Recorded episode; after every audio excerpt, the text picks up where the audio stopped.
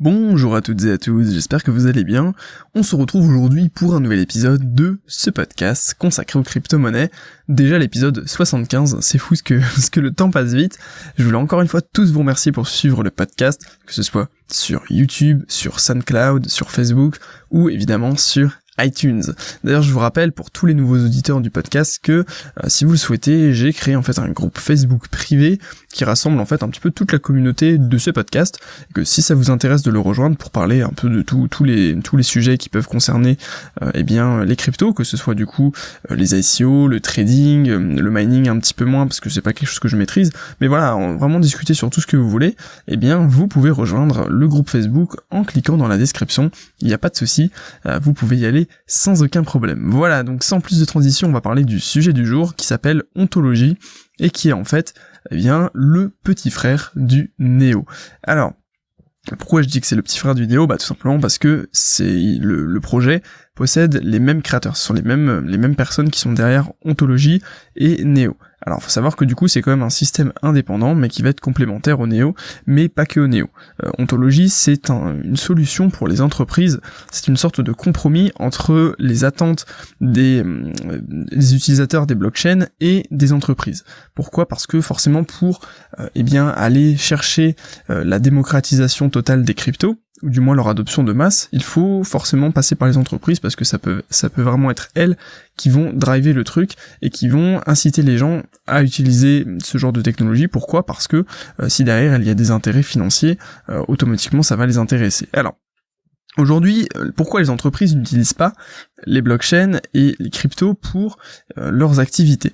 Eh ben, ça, c'est dû à plusieurs points qu'on va détailler ici. après, sans rentrer évidemment dans les très gros détails. C'est jamais, vous le savez, c'est jamais le but de ce podcast. Après, c'est à vous d'aller euh, vous renseigner plus si vraiment ça vous intéresse. Euh, eh bien, pour, on a identifié du coup quatre, euh, quatre aspects. Alors, je me suis inspiré d'un, article du journal du coin qui était très bien fait et très bien construit. Donc, je vous invite également à aller le lire. Je vous le mets dans la description. Euh, du coup, comme je vous disais, les entreprises, elles ont principalement quatre difficultés concernant les blockchains. C'est-à-dire que premièrement, euh, probablement la chose la plus importante, elles ont du mal, euh, elles pourraient pas du coup vérifier les identités des utilisateurs. C'est assez différent. En fait, tout va dépendre des blockchains, évidemment, mais si on utilise les blockchains actuelles, euh, elles vont avoir en fait du mal à vérifier les identités en fonction de, de quelle blockchain ça vient, de comment ça se passe, etc.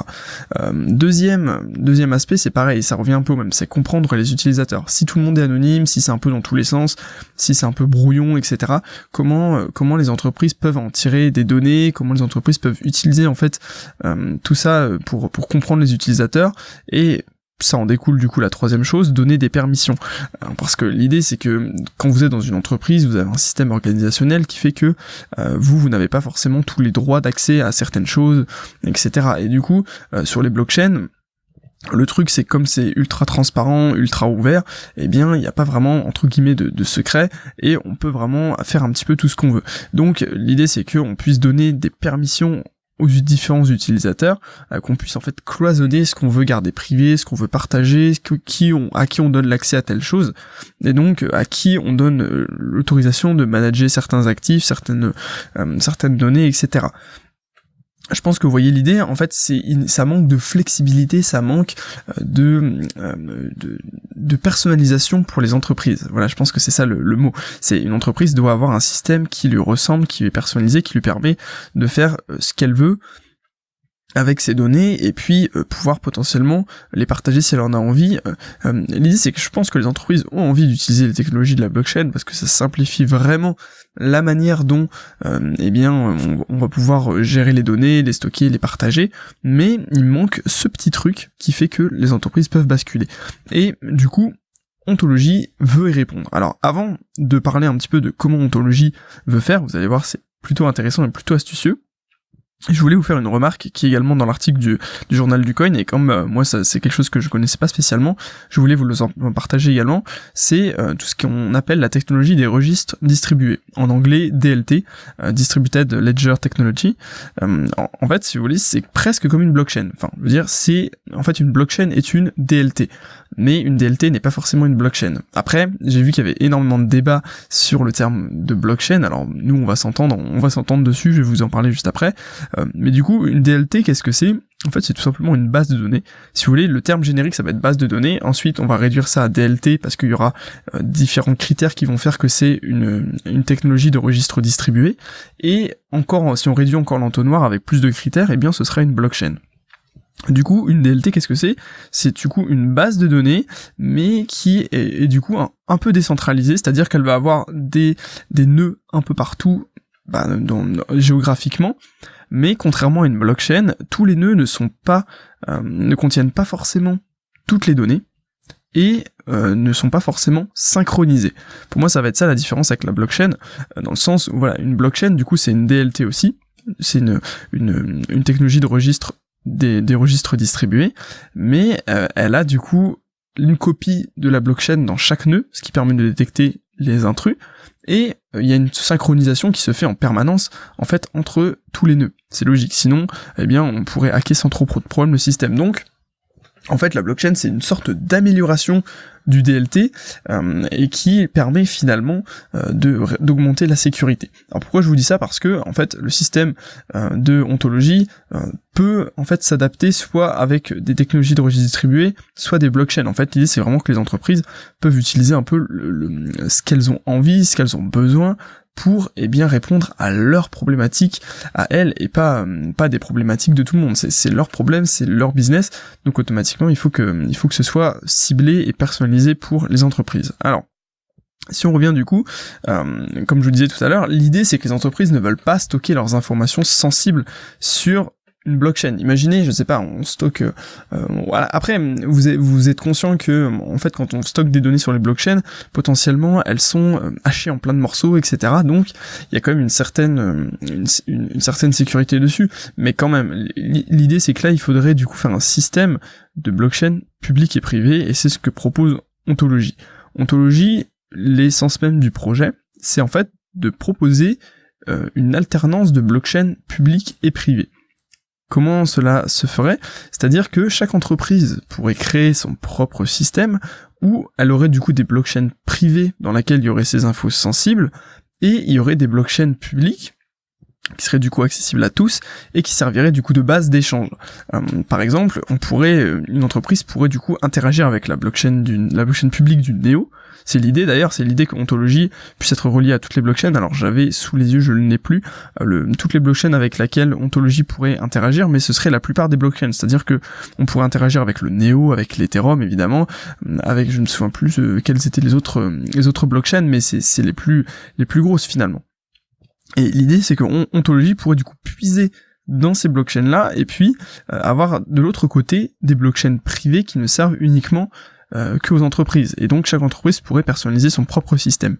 Euh, du coup, dans, le journal du coin, il y a un exemple qui est, qui est plutôt parlant et qui est, qui est assez intéressant que j'ai essayé de vous je vais essayer de vous retransmettre ici.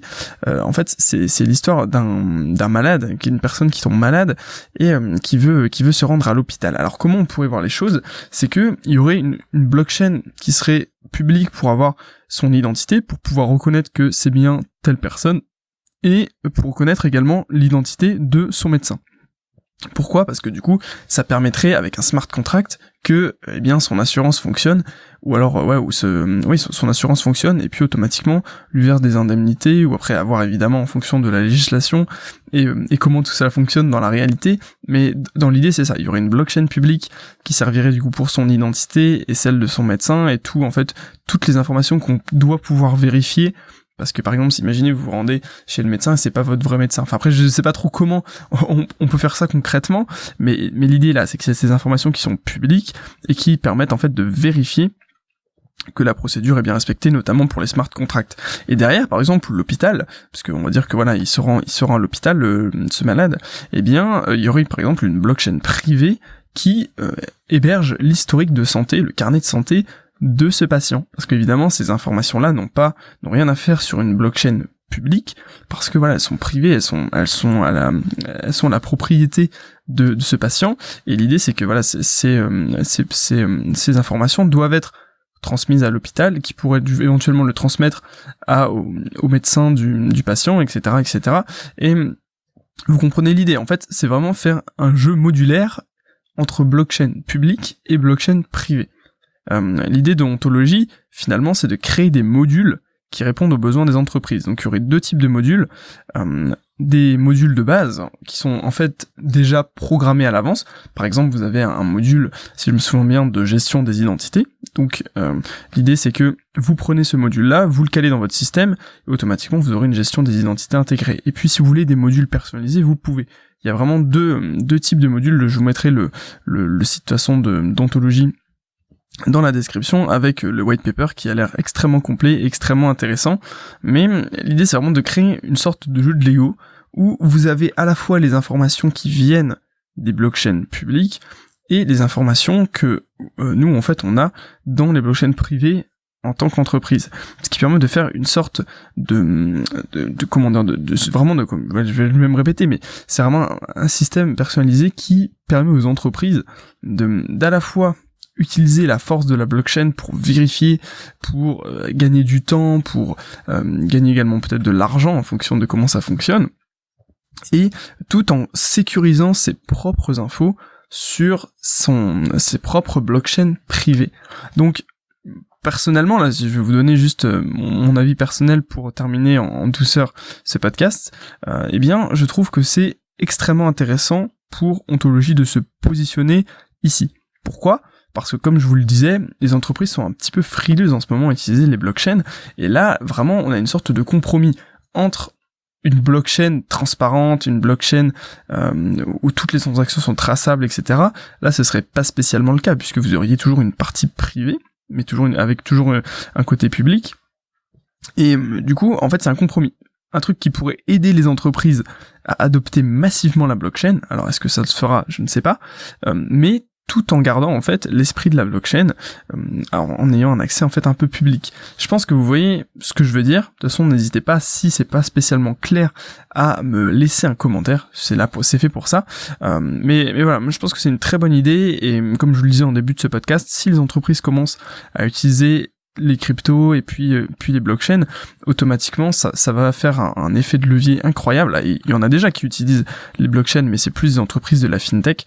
Euh, il me semblait aussi qu'il y avait euh, qui avait une banque française, je crois que c'était le, Crédit Agricole, qui avait commencé d'utiliser le protocole Ripple. Alors c'est pas vraiment je veux dire, ok, c'est un peu, euh, c'est pas exactement la même chose, mais euh, mais, mais l'idée est là, c'est que les entreprises commencent vraiment à s'intéresser à ça, et c'est plutôt malin de la part de des créateurs de Neo d'avoir un peu glissé sur ce ce modèle d'ontologie, euh, parce que ça leur permettrait du coup de toucher un marché qui est extrêmement vaste. Parce que quand on regarde finalement beaucoup de projets d'ICO, souvent ce sont des projets qui euh, ne sont pas euh, qui ne visent pas spécialement les entreprises. C'est souvent des, projets pour les particuliers ou des choses vous allez euh, pour pour libérer un peu le, particulier. Alors que là finalement c'est plus vraiment toucher les entreprises et puis je pense qu'il y a du beau business à faire à faire là-dedans.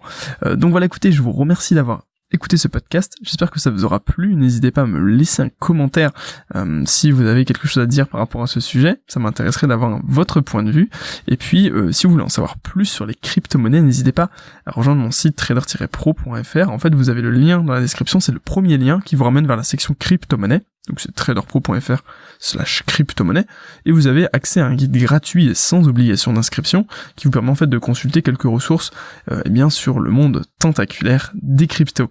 Voilà écoutez, je vous remercie encore une fois d'avoir écouté ce podcast, on se dit à demain pour un nouvel épisode, euh, puis d'ici là, portez-vous bien, je vous souhaite une excellente journée, prenez soin de vous tout le monde, et puis à très bientôt.